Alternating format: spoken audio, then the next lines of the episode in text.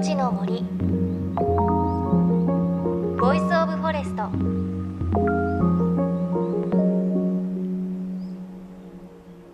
おはようございます。高橋万里恵です。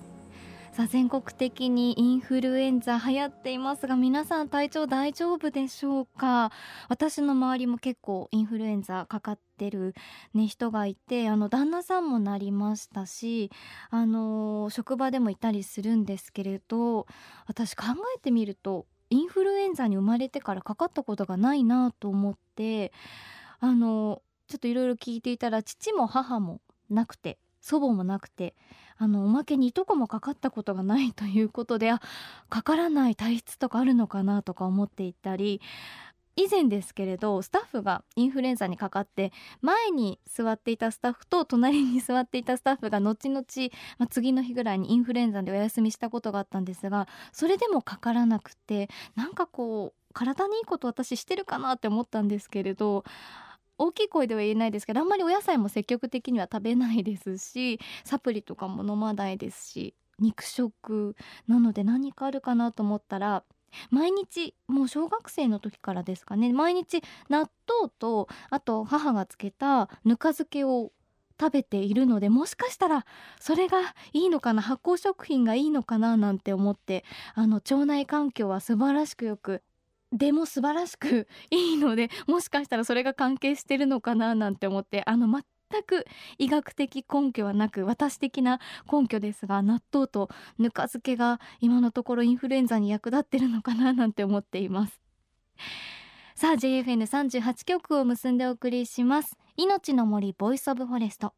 今週は先週に引き続き千葉大学環境健康フィールド科学センター副センター長の宮崎義文教授のお話です。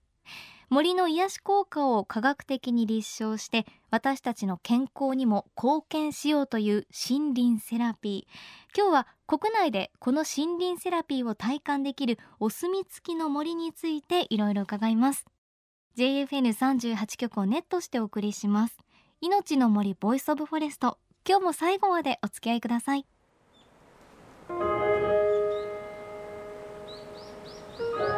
命の森。 Voice of Forest。命の森 Voice of Forest 高橋真理がお送りしています。さあ先週に引き続き今日はスタジオにこの方をお招きしています。千葉大学環境健康フィールド科学センター副センター長の宮崎義文教授です。宮崎さん今週もよろしくお願いします。よろしくお願いいたします。え宮崎さんこの番組に2014年に出ていただいています。森林セラピーという言葉を生み出して森の癒し効果を科学的に研究し続けていらっしゃる方です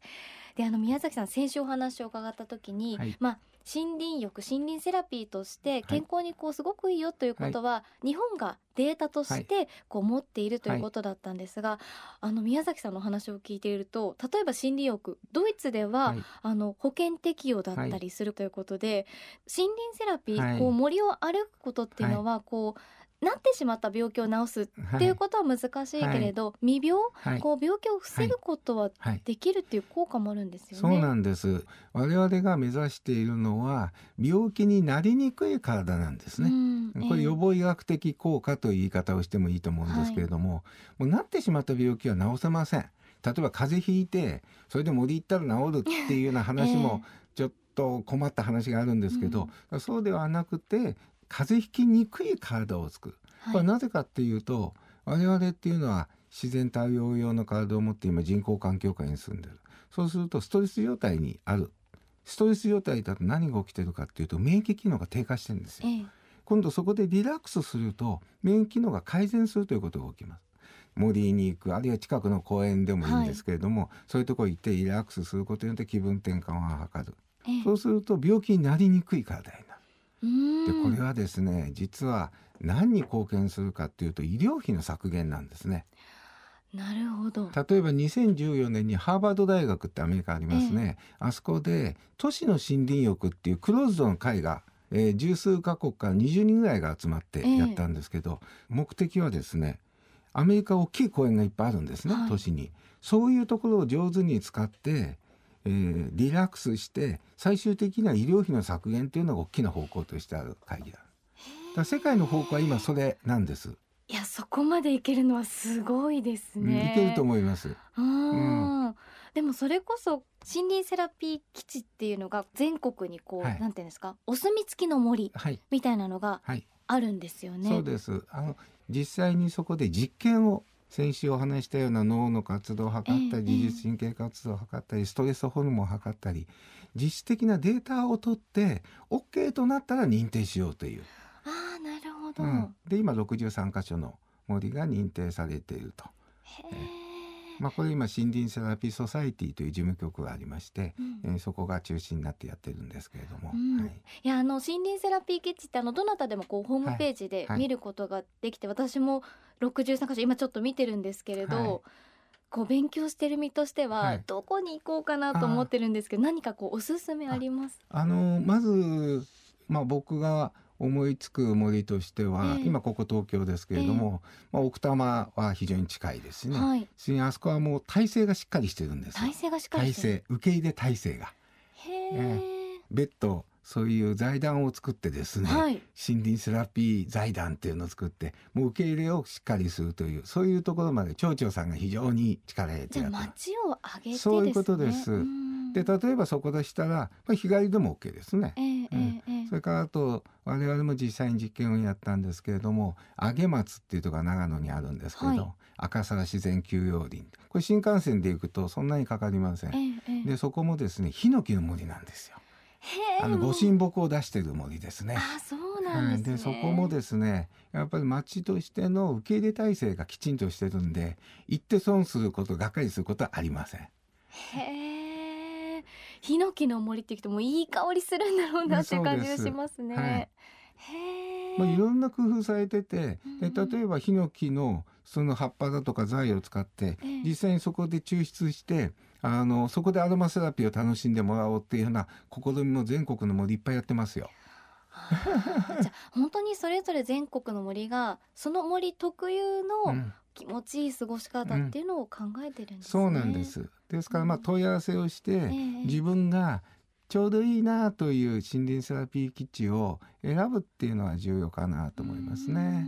あのリラックスできるっていうのは何かっていうとどっかで1倍になったとか3倍になったとかそういう話ではなくて自分が好きかどうかなんですね。マイフェイバリット森そうです。まさにその通りで我々実験データでもそういうの出てるんですよ。ええ、例えばよく話があるの広葉樹の森と針葉樹の森どっちがいいですかって質問をよく受けるんですね。広葉樹が好きな人は広葉樹の森を見るとリラックスするし針葉樹のね別に人工林が良くないみたいな話もありますけれども、あれは美しいですよ。だからそういう森をが好きな人はそういうの森を見たり行ったりするとリラックスしますしね。だから自分が何が好きなのか自分で気が付く探す。これがポイントですね。な、だからその人によって気持ちいいって感じる森は違うんです、ね、そういうことです。少し極端な話をしますと我々公園でも実験してるんですよ、えーえー、新宿御苑でも実験しましたしね、はい、うん、そうすると公園でも効果はあります。ただ森に行った時が一番効果大きいですよ。うん数値的には一番大きい、うん、でも森って毎日行けないでしょ、うん、働いてる人、ねえ。ー、うん、そうすると1か月とか3か月に1回になってしまうケースが多いんですよ、うん、で1週間に1回は近くの公園に行くとか、でもう少し小さいんだと例えば木の匂いありますね、えー、ヒノキの香りって売ってますよね、はい、そういうものをポケットに入れてて楽しむんだったら1日何回も楽しめますね。状況によってその自分の楽しみ方を自分で工夫するというのが一番大事かなと。いやもう宮崎さんとお話ししてて今すぐにでも森に行きたいななんて思っちゃったんですけど、うん。はい、例えばこう放送を聞いて、はい、あじゃあ森林浴森林セラピーを実感してみようと思った時に、まあ、例えばその森林セラピーのガイドさんと一緒じゃなくても、自分でこうやると癒し効果が得られるとかもありますか、はい、あもうまさにそれこそ好みですね、うんうんうん。うん、あのガイドさんと一緒に回るのが好きな人はそうすればいいし、えー、自分一人で回るのが好きな人もいます、えーうん、そういう人はそうすればいいんですね。え。で私の知り合いでもですね、えー、もう全国の森回ってるんですけど、えー、その人はね川が大体森ありますよね、はいはい、それのね元にまで行くっていうのをね要するに川が源流まで源流まで持っていくっていうのをテーマにずっとやってる人がいますね。その人なんかはガイドさんとは無縁ですよね。自分でやる。うん。例えばそこにあの植生とかね、うん、そういうことっていうのはガイドさんと一緒に行くとやり方植物、うん、昆虫いろんな情報を得られるわけですよ。まあ、それも一つの楽しみ方。もう繰り返しお話してますけど、うん、自分で選択することですね。じゃあこう本当に我々癒されに行くわけですから、うん、難しいことは考えずに行くっていう考えて大丈夫？そうです、うん、自分の考えが一番大事。まあ大事なことは森とシンクロすると。マイフェイバリット森を探すと。今こうお話聞いていたのに、私頭の中で自分がどう過ごそうかなって考えちゃって、森の中で漫画読もうと思いました。大丈夫ですか？いいですね。それはいいですよ、うん、好きなことをしていいって言われると、うん、あのね人はねリラックスするとね、えー、まあパフォーマンスっていうかまあ作業するあ能率とかも上がるんですね、うんうん、ストレス状態では下がってる。そうすると森の中で読書をするとか漫画読むっていうのは非常に本読んでも頭に入りますしね、なるほど。うん、いいですよ。へえ。なんだ森林セラピーの勉強を森でやればよかったんですね。きっともうちょっと早く取れた気がします。もしガイドができるようになったらあの宮崎先生に来ていただいて、はい、あのご指南いただければというふうに思います。ということで千葉大学環境健康フィールド科学センター副センター長の宮崎義文教授にお話伺いました。いや癒しの効果がたくさんわかりました。どうもありがとうございました。ありがとうございます。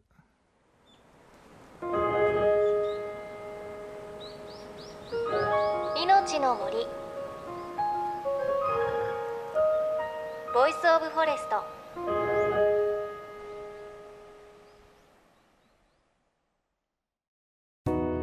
JFN38 局では東日本大震災で被災した沿岸部や全国の震災による津波被害が予測される地域に津波から命を守る森の防潮堤を作る鎮守の森のプロジェクトを支援する募金を受け付けています。